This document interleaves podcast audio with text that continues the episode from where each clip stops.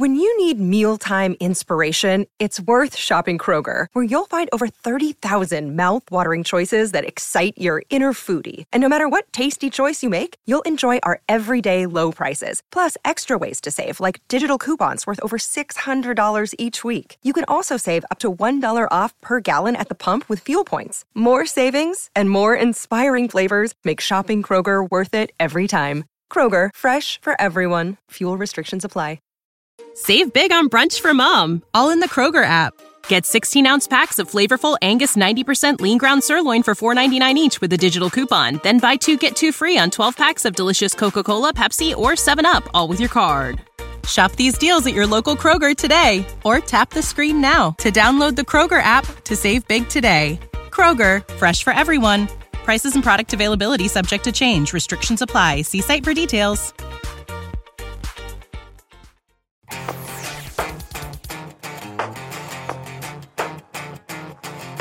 Hey, Tommy, it's been a busy week here at TFL HQ because, well, on this episode of TFL Talk, what are we talking about? We are talking about Broncos. We're talking about our Bronco in specific and what the one-month ownership experience has been like. But we also came back from the Overland Expo Mountain West. We saw some really cool things, saw some not some cool things, and we talked to some neat people. And we'll talk about some of the trends we saw, both good and bad, in the off-road world. You buried the lead. You got to drive the brand-new 2022 Toyota Tacoma. That's true. You took it off-road, you took it on-road. But we have a full now video about that as well. Oh, really? So are we not talking about the Tacoma? Well, we can, but it's not as interesting as probably some of the other things that we... Oh, I do beg to differ, Tommy. I think the people out there want to know about the Tacoma. They painted it green. That is the end of the Tacoma discussion for 2022. Well, it's not just green. It's... a very greeny green. It's electric like, lime. There you go. If you want to go deep into details, it's a bright green. It's like that Mustang, gotta have a green, or the Sublime, the Dodge does. This is that green. Yes, but some people would say too green. I did take it off-road for a few days. And basically the new Tier-D Pro has a slightly revised suspension setup, and it's bright green. All right, well, before we get to more info on the Tacomas. There's no other info. That is all the info. 4Runner, you also had the 4Runner. We'll get to that. And the Mountain West Overland Expo. We've now owned the TFL Bronco. Thank you to Tim, and thank you to the charity that we're helping to support, which, of course, is the Ronald McDonald House. So if you guys want to support a great charity, please check out the Ronald McDonald House, a home away from home for sick families and their kids. That is absolutely right. So we took delivery of our first edition Bronco on July 24th of 2021. So we've had it for about a month now. We have driven it quite a bit. We've taken it on and off road. We replaced the top on it, and we'll tell you about all that right now. And we towed with it. Very briefly, Andre and I did. Yeah, we spent a day towing around a camping trailer. So a lot has happened since we actually got our Bronco, and let's talk about that. First of all, Ford has stopped taking online reservations for Broncos. Well, yeah, they just have so many, I think, and they cannot build all the trucks that they want to for all the people that are holding reservations. That's my opinion, I think, of why they discontinued the reservation system. Well, the online one, right? Yes. I mean, I think what they're saying is if you want to get your hands on a Bronco, go talk to your dealer for more info. Yeah. And then they also sent out hammocks, Tommy, to every reservation holder. Yep. For those that haven't got their Broncos, there's been a stream of patches and stickers and now hammocks that are coming your way to make up for the fact that you are not driving your new rig. Yeah, and immediately people put those up on eBay. Like, if I can't have my Bronco, I'm going to sell this hammock to the highest bidder. Cash out on the hammock. Huh? And, of course, Ford has also announced that they are completely replacing the top on all the hardtop Broncos. So the company that builds them, Webasto, is, I guess, re-engineering it. They built the whole factory to build the tops, but the top that we got, as you know, sounded like a little dwarf mine going up above our heads. A little tick, tick, tick, tick, tick, tick, tick, tick. So we immediately replaced it, put on a Bestop, which turned out to be great. I love our Bestop, soft top. It's got a built-in Bimini top. and it solved that problem. But if you are a Bronco holder or if you have your Bronco, then you are going to get a brand new top from Ford. And a lot of the issue has been a delamination of the panels. So basically there's this honeycombing that'll happen as the panels start to separate from each other, even after a few months of ownership. So Ford is doing the right thing, and apparently letters are going to start going out in October about when you can get your new top. If you're watching this as a video, you'll look over Tom's shoulder and you'll see that that's the soft top that we put on, the Bestop. I actually am not a fan of the way the hard top looked. It kind of looked like one of those old bowler hats that guys used to wear in the 1930s, right? It was a little kind of clunky, a little stodgy. It just wasn't a great looking top. So I hope that they, when they do redesign it, that they actually come up with something that's a little bit more streamlined, a little more aero, a little bit less like, you know, something that, I don't know, some like dude out of 1930 would wear. I completely disagree. I think that the Bronco hardtop is fantastic. I really like the design. I like the modular components that it makes up. I'm not discussing the modular. I think the modular is great. But the design, what do you want? It's a square. How do you make a square look better? So I agree with you, Tom. You're absolutely right. The way that it functions is smart, right? So you've got the front two panels, which are like the Freedom tops on a Wrangler that come off, and then you can get sunshine into the driver and passenger, and then you've got another panel that comes off, which allows you to get sunshine or fresh air into the back seat. And then, unlike the Wrangler, you don't have this giant one-piece top that you basically need, a cherry picker to take off the thing. So where is the complaint coming from? The look of it. The look is just, look when it's on, it like just looks... Like the color? The color is horrible because they stopped doing the body-colored ones, which we were supposed to get in the first edition because, well... production issues, and there's this kind of lip that forms at the bottom of it, which just looks really ugly. I disagree. I think it's a beautiful top, and I think it's very well engineered. It's just not very well assembled. So hopefully they fix the assembly part of it and make it very, very good, because a lot of folks, I think the vast majority of folks, are hoping to get a hard top on their open top Broncos. All right, so let's talk about what we've done with our Bronco in case you have been following the saga. We first took it up and over Red Cone.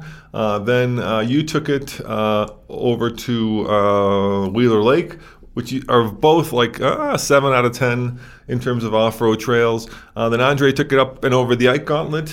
And today, actually, we're taking it to compare to the new TRD 4Runner up Imogene. So that video will be coming soon as well. And I got to say, as an off-roader, Tommy, it's pretty phenomenal. One of the best on the market, absolutely. Tons of ground clearance. The 35-inch tall tires from the factory are an incredible thing. It's got a lot of underbody protection, decent articulation, of course, locking diffs. It is certainly as good in most situations as the top-of-the-line Wrangler Rubicon. So, yeah, they nailed the capability. Yeah, we've got the first edition, which they threw the kitchen sink at. So we have every conceivable option on it, including, like you said, the Sasquatch package, which gives us those 35s, beadlock-ready wheels, that where it drags the rear wheel. What does Ford call that? Turn assist? Yeah, trail turn assist, I think it's called. And it also has the front stay bar disconnect, which is basically a sway bar disconnect in the front for a little bit of better articulation. But off-road, it is very good. It's a little bit wide and it's a little bit heavy. Certainly that is a concern, but they really did a nice job with going full enchilada on the capability. Yeah, under the hood, we have the 2.7-liter EcoBoost, which is out of the F-150, produces just over 300 horsepower.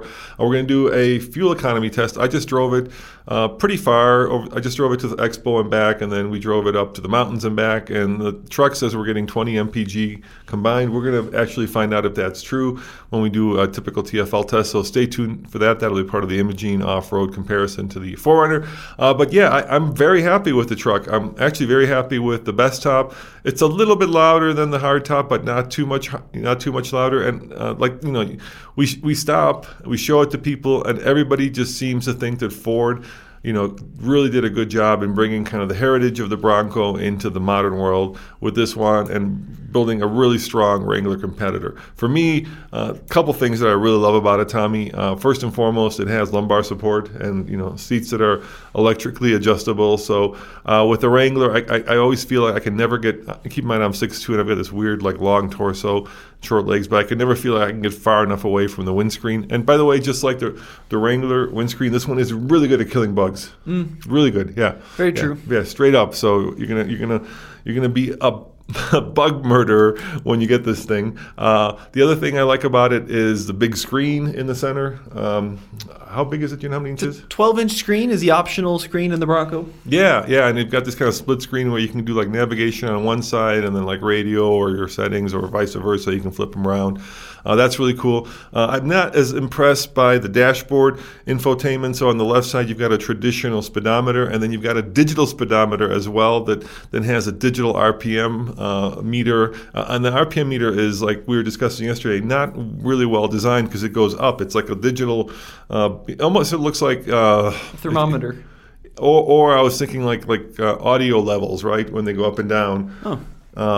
And the problem with that is it's just hard to tell what the RPMs are. It's just like, well, it hasn't hit the red yet, so I guess I'm not at the red line yet. I wish they had actually made the speedometer the RPM meter and then kept the digital speedometer and used some of that extra real estate for other things. I think that is a very good observation. But other pros, it's got some of the best seats in the off-road industry, so I think they're both better than the Jeep and the Toyota seats. They've done a great job with the cargo area, so it is a large vehicle, but you have a ton of space in the back to carry things. One area that's a little bit of a shame is there is a lip, a step up between the cargo floor and the back of the rear seat, so there is a little bit of a hump. But apart from that, huge amounts of cargo capacity back there and pretty decent rear seat legroom, pretty much on par with, I think, both the Jeep and the Toyota. Yeah, I agree.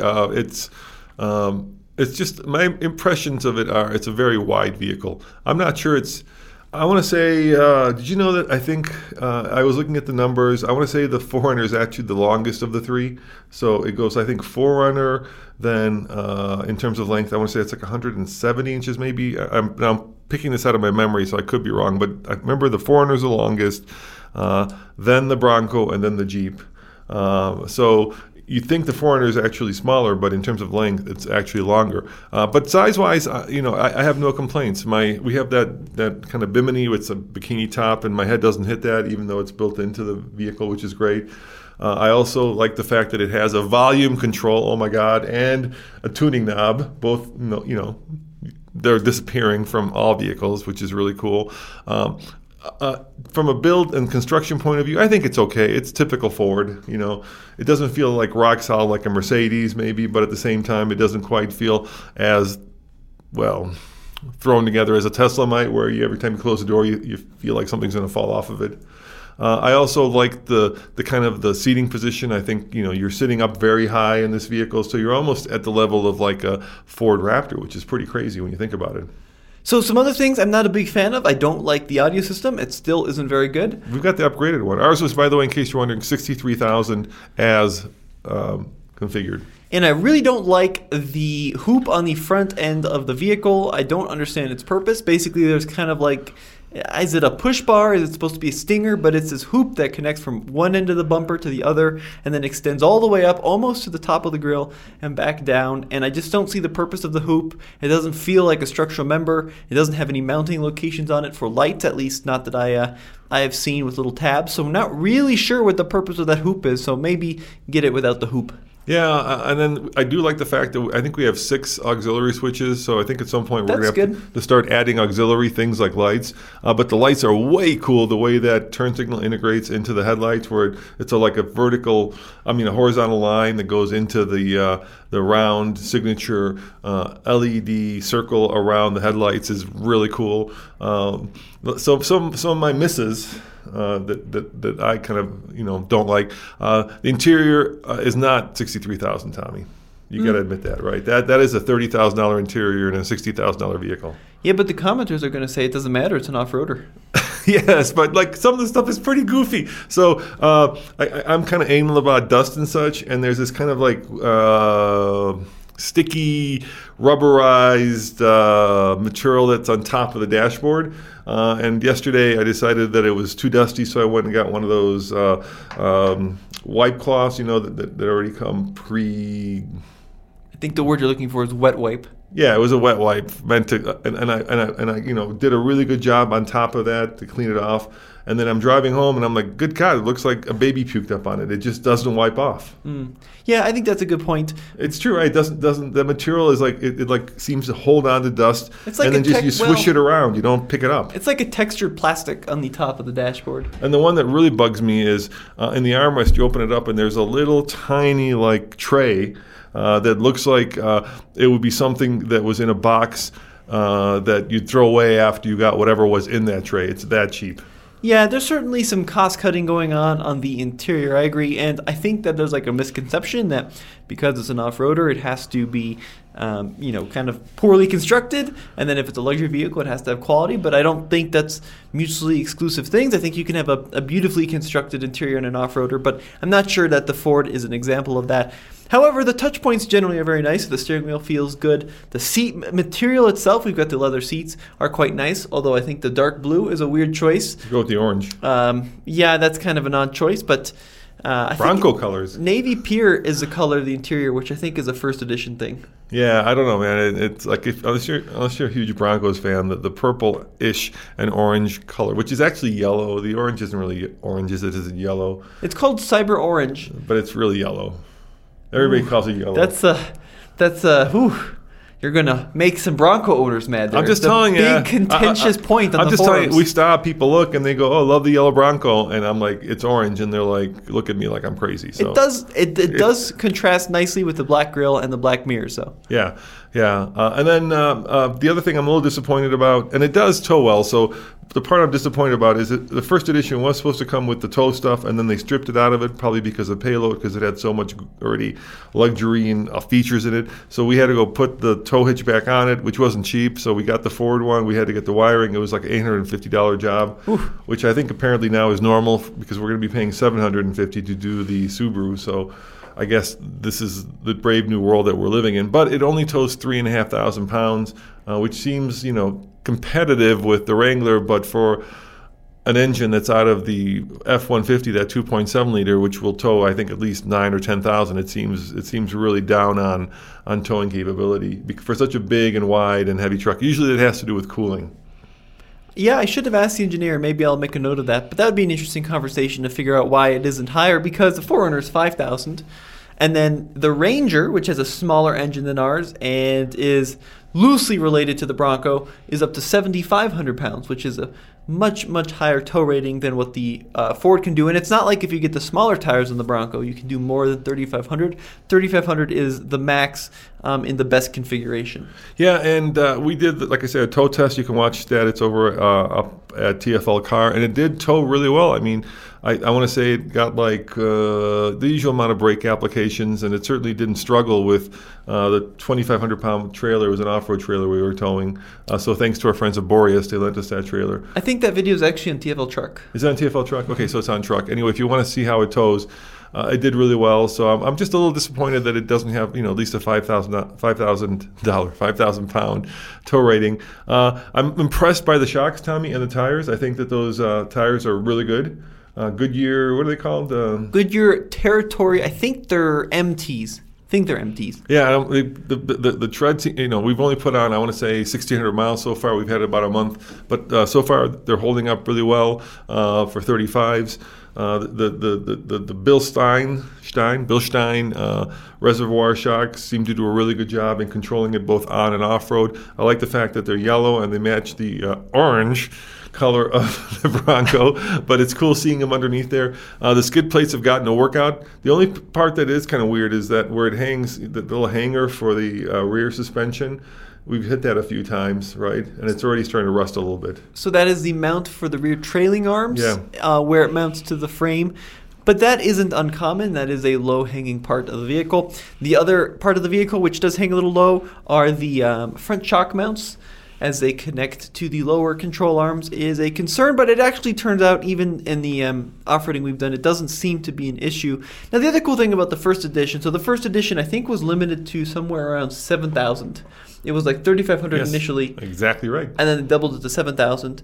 You do get some cool stickers, and I didn't think I'd like the stickers, but you get the cool side graphics on the door, a very cool hood graphic. and then the weird blue interior. But the graphics do look very nice on both the doors and the hood. And I do like looking over the hood. It's so wide and flat. And then I know it's got these like little eyelets on the leading fender, on the wings, as you British would say. And those are meant to be like used to hook cables that go to the roof. So if you're in Borneo, you don't have branches that break your windshield. The limb risers. But I call them gun sights, and it's pretty cool. You can kind of line up the gun sight with other cars, and or line it up with the lane lines. It's a really cool feature. It's just a fun way to look over the hood, and I think people are going to really enjoy those. I'm glad they did those because you spend a lot of time looking at it when you're driving it. So the 2.7 certainly is not a very good sounding engine on the outside. No. But I think there is some augmentation going on because when you drive it, it sounds pretty cool on the inside. So that is a pretty cool and kind of crummy thing. But we'll have to wait and see how the longer-term reliability is with the 2.7. It's been around, as you mentioned, in the F-150 for a number of years now, and I think it's got a pretty good track record. But I will say, if you're going to go Sasquatch with the 35s on the Bronco and you live at elevation like we do here in Denver at 5,000 feet, the bigger engine is probably a must because I think that the smaller 2.3 would have a harder time lugging around those big tires. Yeah, we were having this conversation. You know, there's now, of course, an Escape, and then they based the Bronco Sport on the Escape, and now there's the full-on Bronco. And every time I see a Bronco Sport, which is, of course, the Escape version, I kind of feel like I feel bad because I kind of feel like the people in there are looking at the full-size Bronco, like, you know, why didn't we get this? So do you think that the Bronco will hurt Bronco Sport sales, or do you think it'll hurt Escape sales? Or both or none? Well, I think a lot of people driving Bronco Sports don't know that they don't have the big-size Bronco. That's what I'm saying. When I pull up next to one and I look down on them and they look up at me, the look on their face is like rather dejected. I feel bad. No, I think honestly that a lot of people buying Bronco Sports were in the market for a small crossover. That they like a RAV4 or an Escape. I mean, I think the Bronco Sport has pretty much single-handedly killed the Escape for a lot of folks. I don't really know why you would buy an Escape nowadays over a Bronco Sport. And let's face it, the Bronco Sport is probably one of the best. We've tested it off-road in that segment. Very good. Yeah, it's really good. It's got the GOAT mode that we have as well, and it does everything you'd want a small crossover to do, but when you pull up with a full-size Bronco with 35, I mean, look, the tires are almost as big as the darn car's hood, right? I mean, that's how much bigger the Bronco is. But keep in mind, too, we're talking about a very different price segment and a very different buying rationale. So a Bronco Sport is going to be much smaller, much more maneuverable, much more affordable, cheaper to run in terms of fuel economy as well. I wish they had the hybrid system out of the Escape in the Bronco Sport, and if they did that, I think there'd be no reason for the Escape to exist. But that's just my personal opinion, because the Escape in the previous generation was a little bit more squared off, and then before that was a little bit more squared off, and like the very first Escape was basically a Bronco Sport. The very early ones from like the 1990s. And I think that Ford basically just reinvented that first generation Escape as the Bronco Sport, as the Escape has gotten more round and soft over the years. Now, for all of you guys and gals out there who have Wranglers, you may be wondering, well, how does it stack up to a Wrangler? I would say that on-road, there is no doubt that the Bronco is better. On center field with that independent front suspension is better, Tommy. It just doesn't wander down the road as much as a Wrangler would. It's a little better. So I drove with Andre. Well, you got a Wrangler. I drove the Bronco on the 33s in Texas, and that one was way better than a Wrangler, no doubt. But when you put 35s on it, a lot of the benefit of the Bronco over the Wrangler disappears. I mean, you put 35s on everything, on anything, and you're going to numb out the steering, and it's going to become like a little bit more willowy, like big balloons. You got like kind of whooshy, squishy. You know, it's the exact opposite of like your Mini GP, which is precise and tactile. Now it becomes kind of like balloony. Yes, so you put those balloons on any vehicle, even a Miata, and it's not going to drive as well. So I agree with you that the Bronco is better. Our Bronco is probably a little better than my Wrangler on-road, but not hugely so. The steering is better. The composure over expansion joints at speed, however, is marginally better. I'm not sure. I think they're both pretty bad, actually. You should try that 4Runner, though. Yeah. That 4Runner, I think, is better than both of them. Yeah. By far. I mean, as an on-road vehicle. As an on-road vehicle, the TRD Pro is, I still think, the best in the off-road segment from an on-road standpoint. I completely agree, Tommy. And then off-road, I'm going to give the advantage to the Wrangler. I think the Wrangler is still better off-road. I think the biggest issue is the Bronco, whether it is much wider or whether it feels much wider, it just is much wider in my head. And so I kind of like the more, I'm going to say, agricultural nature, tool-like nature of the Wrangler. I feel like the Wrangler. Cultural. I feel like that's harsh. No, I don't mean that in a bad way. I mean, I think like tractors, and once again, this is going to come off the wrong way, but tractors are designed to be really good at doing things that tractors do. And so if you want to use something that is not a tractor to do tractor stuff, you're better off with a tractor. And that's what I mean. The Wrangler is just so good off-road. It is so capable, and even out of the box, so immediately easy to use, and almost fearless in its approach to off-roading. The Bronco doesn't quite have that same kind of natural athletic ability off-road. It'll do it, but I just think that the Wrangler is just it's like for my generation, the Michael Jordan of basketball. It just does everything so well off-road. I disagree. Okay. Because it depends. Off-road is such a wide spectrum. That's true. I mean, the kind of off-roading we do in Colorado is rock climbing and trail running. Yeah, a lot of slow speed over big rocks and through holes. And you have to admit the Wrangler excels at that. I'm no doubt, but I have also little doubt that the Bronco is nearly, if not as good as a Rubicon. It really is an amazing machine. Look, once again, you put 35s on everything, on anything, and it's going to be pretty amazing off-road. And I think that Ford has done an excellent job. Like the locker engagement on the Bronco, way better than the Wrangler. The sway bar disconnect operation on the Ford, way better than the Wrangler. I think the Wrangler articulates better, for sure, especially Rubicon with the sway bar disconnected. I think it articulates better, and no doubt the size is a massive advantage where we live. But if you live in Arizona, and you have much wider, more open trails with higher speeds, the Ford's going to do better than the Jeep. Yeah, so one of the things we want to do is, the Bronco has GOAT mode, right, which is goes over any terrain, not greatest of all time. And it's got rock and sand, snow and mud, rock crawling. And so we want to do a test of all those. So we want to go into the sand with it. We want to go into the rocks with it. We want to go into the snow with it and do it in one video. So we're hoping to get that done. But it's going to take a little bit of time to produce that video to have, all those different GOAT modes. And we're going to give it a little bit of a spin and make it fun. But, I just feel like, at least for the kind of off-roading we do, the Wrangler is still the king. And the other way that the Wrangler is the king is in terms of engine choices. Right now in the Wrangler, you have 5... Yeah, you've got a lot of them. Yeah, for sure. You've got the 3.6. You've got the diesel. I got them. Right. I think I can do them faster. 392. Okay, ready? 3.6, 2.0, 3-liter diesel, 392, 4xe, and then there's also an e-torque version of the 3.6. So really you have 5 or 6 different versions. So yes, a lot more in terms of choice. But I think that Ford has offered 2 very potent engine choices. You can get it with the 10-speed auto, or you can get it with the 7-speed manual, both of which are more gears than you can get in the Jeep. It's worth noting as well. From a value standpoint, you get a lot more standard features in the Ford. So standard air conditioning, standard power windows, standard power mirrors, which are still an option in the Jeep, which I like because I'm a time traveler from the 1880s. But for most people, I think power windows are probably a good thing in 2021. I will say this, too. I just spent last week off-roading in the Tacoma and the 4Runner, and I forget what a machine the 4Runner is. Yeah, great transition, Tommy. I was feeling sad for our Toyota fans out there. Let's go and talk about the obviously, there's still a driving impression on the new Tacoma, right? You can't talk about how it drives, can you? No, there's still an embargo on the new Tacoma. But I will say there's not a lot of changes to the Tacoma.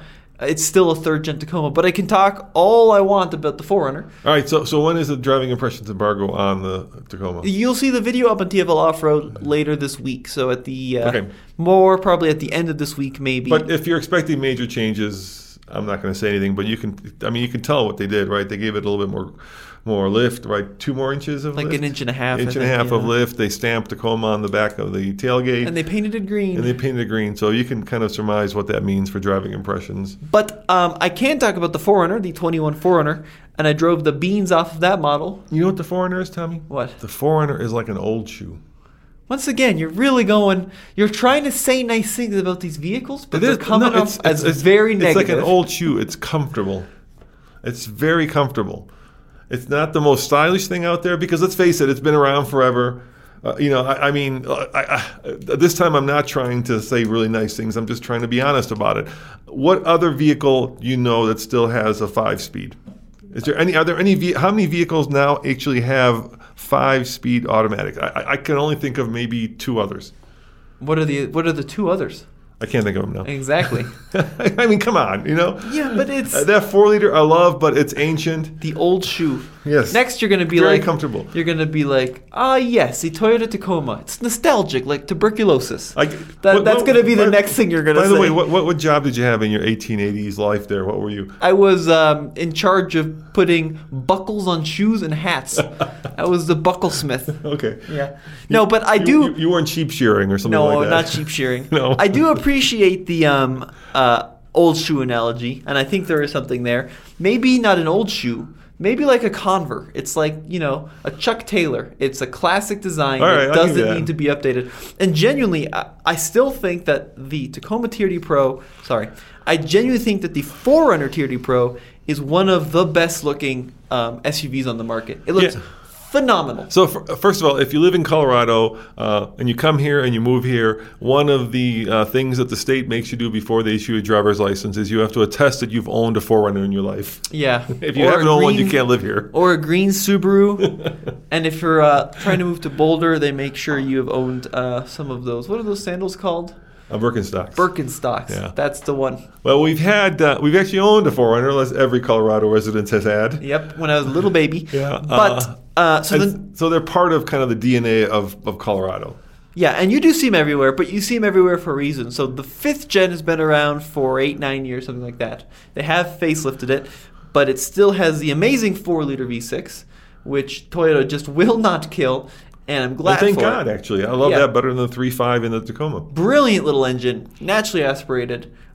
Just about unkillable. That 5-speed automatic, just about unkillable. The whole drivetrain is super, super sorted. And it's all packaged in a very family/dog/cat/hamster package, right? I mean, it's the perfect...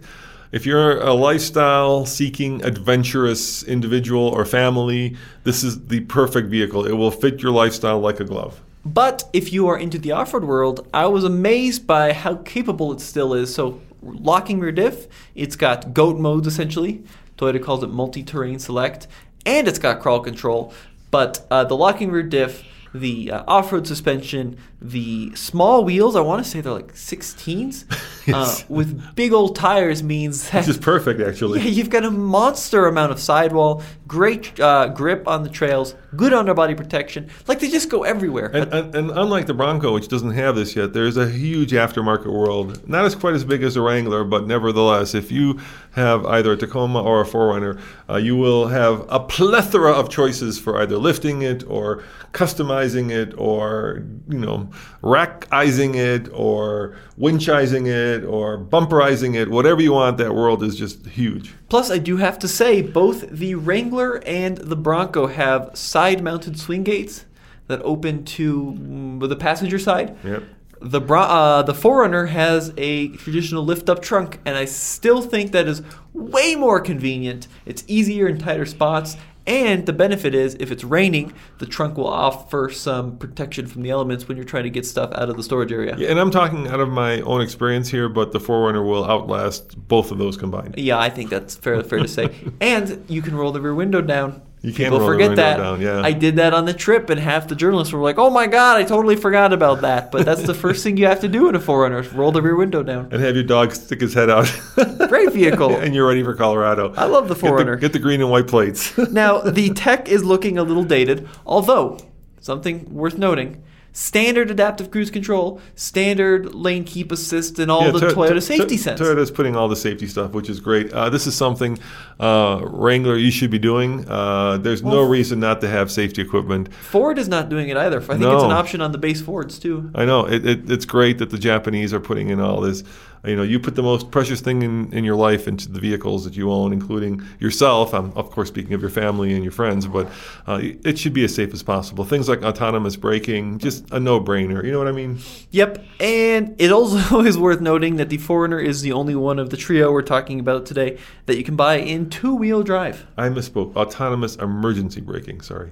Autonomous braking, I think. I didn't want people thinking it just brakes when it wants to. Did you know you can get a rear-wheel drive 4Runner? I did not know. Is there still that available? Oh, yes. So if you live in Florida or, let's say, SoCal, and you're never going to see snow, it doesn't matter? It does start more expensive in four-wheel drive than the Ford or the Jeep. I think it's like mid-30s starting for a 4Runner. But it's a very, very good vehicle. And that transitions us to the last topic of the day, which I want to talk about because we... The fact that you can't get any of these right now?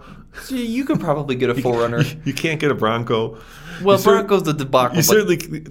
We just drove by the Jeep dealership. All they have are the brand new Jeep Grand Cherokee L. I think they put all the chips that they had in their storage into the new Grand Cherokee. So no Wranglers. Gladiators are also off the menu now. And so I don't know. Toyota just announced, of course, that they're cutting production by 40%. Oh, geez. Now you can't even get a 4Runner. So I don't know if you can even get a 4Runner at this point. So yeah, I mean, right now we're kind of just talking about vehicles that are unobtainium. So we drove these Tacomas and these 4Runners to the Overland Expo Mountain West, and the Overland Expo is basically a gathering of people in Birkenstocks who have tents on the top of their vehicles. But in all seriousness, it is a very kind of large gathering of companies and enthusiasts that want to go out and showcase the latest and greatest in the off-road. And there's now three of them. It started in Santa Fe, you know that. Camping World. Now there's one here. Santa Fe? I didn't know that. Yeah, in New Mexico. Oh, no, not Santa Fe. Flagstaff. Sorry. Flagstaff. Yeah, started in Flagstaff. We've been to that one like three times, right? Yep, so there's Overland West, which is in Flagstaff. Overland East, which is, I don't know where it is. This is Mountain West. Yeah, where's the East one? Do you know? It's somewhere on the East Coast. Yes, and then Mountain West is the brand new one. I think it's in one of the Virginias. Okay, Mountain West is a brand new one, which is in Loveland, Colorado. Which is the one we went to. Right. So the theme of this year was make a quadruple XL trucks. Yes, like Kenworths and Peterbilts and Unimogs and F750s. Oh my God! Yeah, I mean, first I shouldn't say that. That's where it's going. So there were a boatload of Sprinters, 4x4 Mercedes vans. Right. That was by far the most popular. Except for, of course, the Tacoma. There's no doubt that the Tacoma is still the overlanding off-roader's go-to vehicle, whether it's lifted, whether it's got a tent on top of it, whether it's just stock. Just everywhere were Toyotas. Then, of course, the van is next, the Mercedes Sprinter 4x4, right? Done up by Storyteller or one of the other dozen companies that basically lifts them and puts on bigger wheels and tires and winches and fenders and bumpers and racks and solar panels, and then of course converts the inside to things like showers and beds and air conditioners. It's all there. It's all very expensive too. I feel like I didn't see that many Tacomas at this show. Oh, I did this walk around. If you want to see a walk around, go to TFL Off Road and just count the number of Tacomas as I walked the expo. But I feel like I saw more 4Runners, and God, did I see a lot of Land Cruisers. There's a lot of Land Cruisers. Yes. And the new kid on the block, which I'm also seeing a ton of, are the Lexus GX. So Tacomas are a little tricky because you have to outfit the bed with some kind of rack just to make it usable. Whereas a 4Runner or a Land Cruiser, you just start piling things on the roof and on the into the trunk. So let's talk about trends, and let's talk about kind of the hits and misses, the favorites and the least favorite that I saw there. So I think the trend definitely that has now gone full on mainstream is a rooftop tent. Yes, it's been around for a while, but now it's everywhere, and they are getting ridiculously expensive. So I took a look at one last week, a roof nest that was $4,000, which I thought was crazy. But then you saw an Expedition with a $19,000 rooftop tent. Is that right? Yeah, apparently it's a Longmont company, the local. The guy used to work at Earthroamer, and now is doing his own thing, and they're building these very expensive, I'm going to call them condominiums. He called them campers, rooftop campers. I think at $19,000 it's a rooftop condo. But it looked like a normal rooftop tent. That's why I didn't believe you when you said it. And then people in the comments. Yeah. No, I know. But basically what it was a new Ford Expedition that was lifted and kitted out. And then apparently you had $19,000 worth of rooftop tent on this thing. I expect like a composting toilet in there. I do not. If I'm spending $19,000 on a tent, I will not crawl down a ladder to use the bathroom. It didn't look enormous. It just pivoted up at the back like every other roof. rooftop tent. We're gonna call them, and we're gonna find out what the scoop is on them. Why it's a $19,000 rooftop tent? We are. I think we're gonna do a video. I want to know. Inquiring mind. I want to know, dude. So those are everywhere. Those are ubiquitous. Whether they're our friends at Roofnest or some other company, it's the go-to thing right now. Then the next huge trend, I have to say, are, like I said, those Sprinter vans. Whether they're built out by specific overlanding companies or whether they're just stock, they're just everywhere. I also will say this was kind of funny. There was a dealer that showed up, a Mercedes dealer. Mercedes of Loveland. Was it Mercedes of Loveland? Yes. They had 20 vans. This was a bold move, so they show up to, which is kind of cool. Let's showcase a Mercedes dealer and show you I'm new. But then the vehicles they showed up with had prices on them, including market adjustments of $10K. They were marking them up $10,000 for a Sprinter van with four-wheel drive. They used to import and reassemble them here in Charlotte, and now they actually build them at the factory, and I think they can't pump them out fast enough. But any respect I had for this dealer for showing up to an enthusiast setup was kind of lost by the fact that they were marking the hell out of these vans. Hey, if you're a dealer and you're doing market adjustments, I'm just telling you, you might be making money in the short term, but you're burning your customer base in the long term. I know a lot of people who come to us and they say they will refuse to buy a vehicle. They would rather go out of state, or they will rather buy a used vehicle than pay market adjustment. I'm just saying, if you think that is your long-term business strategy, you're probably not doing your business much good in the long term. Because look, Tommy, what comes up is going to go down. We're sitting here right now, and of course, we're seeing a lot of dealer shenanigans because vehicles are unattainium. But I promise you, give it a few months, maybe a couple of years, and it's going to be the exact opposite. That'll be Bronco stacked up like cordwood. And the dealers that are treating their customers right, treating them not like shills, which is that's how I feel. I'm sorry. If I go to a dealer and you've got a $10,000, $20,000, $30,000, $50,000, $70,000 markup, at that point, I'm just a shill. Hmm. I'm not a customer anymore. I'm just some mark that you're going to try to squeeze for the most amount of money possible. And if you want to make me feel like I'm some mark in some bad poker game, I promise you I will never visit that dealership again. And I've heard that from a lot of people. So yeah, going to an expo and marking up your vehicle's market adjustment, I think is very self-destructive in the long term. Although you got to keep in mind too, dealers don't have inventory and they got to feed their families too. But they're making more money now than ever because what they're selling are the vehicles that have the highest possible markups, and they're selling them at full MSRP or over. So until recently, there has not been exactly a lot of tears shed for dealerships or car companies because what they've done is because there's much less competition, the consumers end up paying more for the vehicles that they're buying. So moving on, we also saw a lot of solar panels. I noticed a lot of push toward onboard electricity and storage of batteries and ways to power the batteries, which are typically going to be solar panels. That was a big deal. A lot of flatbeds too, so this is becoming a trend too.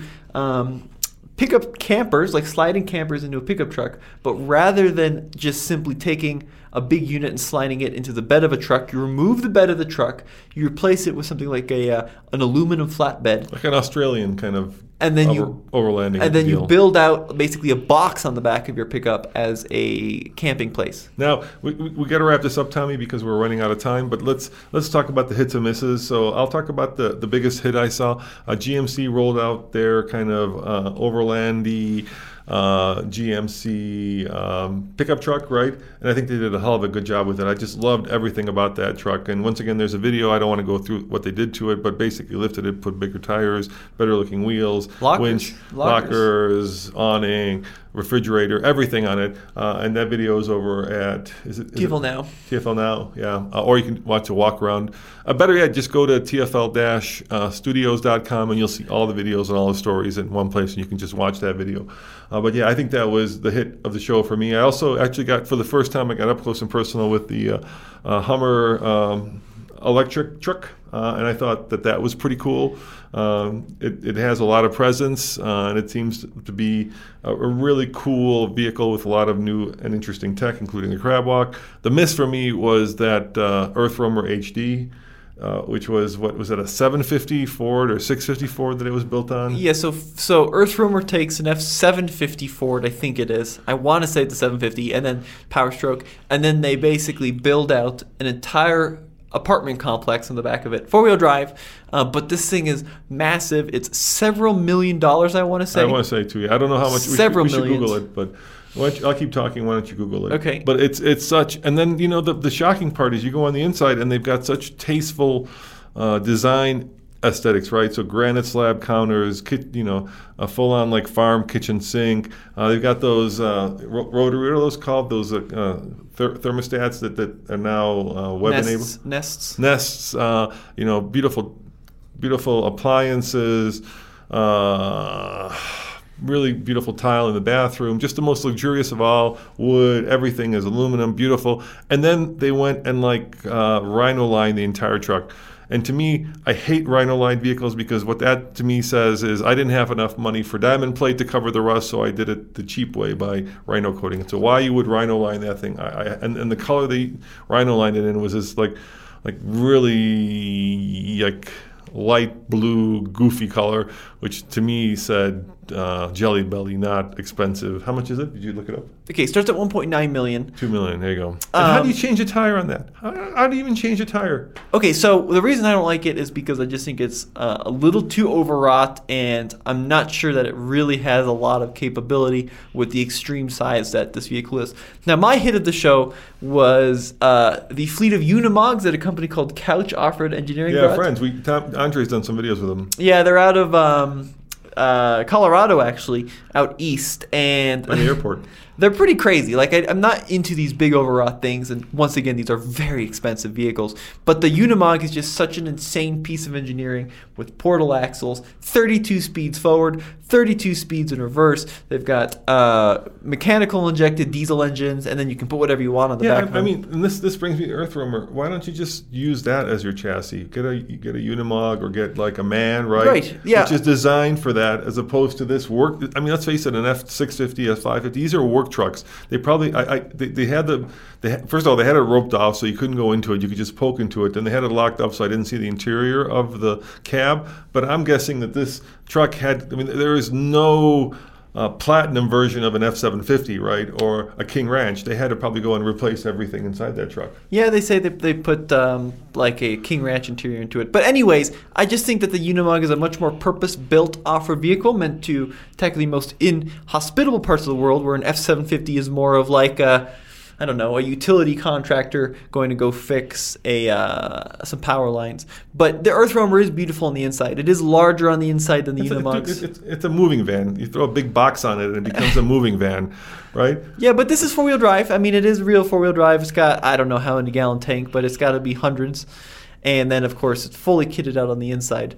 But so the other hit of mine was the Honda booth had the new Honda Trail 125. Yeah, we got to get our Honda. Please send us one. Please, I'm begging. We need to get that thing. That's such a cool little bike. We want to feature it on our bike channel. We want to do a little bit of dirt trail riding with it before the snow falls. I can't wait to get my hands on it. They're, once again, unobtainium. You can't buy them. You can't get them. So this is an old-school Honda Trail that they've reinvented for 2021. Very cool little bike. Hugely popular at the show, too. It's funny. They had Harley Boost was the new Pan America, right? The new off-road machine. They also had Yamaha. You and Nathan, Tommy. They also had Yamaha with some really cool off-road bikes, but the Trail was a hit of the motorcycle show. So I think that brings us to the end of the show. Yeah, thank you guys for listening, and thank you guys for watching. If you're watching this on YouTube, remember, go to tfl-studios.com if you want to see all the videos, podcasts, all in one place. Thank you once again to Tim and the Ronald McDonald House for making our Bronco possible. And we've got a couple of big things coming up. Like I said, we're taking that 4Runner. We're comparing it to the Bronco up Imogene. That's today. So we got a long drive ahead of us, Tommy. And then, of course, we're going to be going to Flagstaff to the expo. So we'll be there as well. So if you're going to be there, look for us. We'll bring you some stickers. We'll hand out stickers. We're going to be there just walking around like the rest of you, checking out the latest overlanding gear. All right. We'll see you next time. See you next time. Ciao. Let's hit the road, dude. Do you drive the am I driving the Bronco or are you driving the 4Runner? We'll fight it out. We're going to fight for it. All right. See you guys. Ciao. When you need mealtime inspiration, it's worth shopping Kroger, where you'll find over 30,000 mouthwatering choices that excite your inner foodie. And no matter what tasty choice you make, you'll enjoy our everyday low prices, plus extra ways to save, like digital coupons worth over $600 each week. You can also save up to $1 off per gallon at the pump with fuel points. More savings and more inspiring flavors make shopping Kroger worth it every time. Kroger, fresh for everyone. Fuel restrictions apply. Save big on brunch for mom, all in the Kroger app. Get 16-ounce packs of flavorful Angus 90% lean ground sirloin for $4.99 each with a digital coupon. Then buy two, get two free on 12 packs of delicious Coca-Cola, Pepsi, or 7-Up, all with your card. Shop these deals at your local Kroger today, or tap the screen now to download the Kroger app to save big today. Kroger, fresh for everyone. Prices and product availability subject to change. Restrictions apply. See site for details.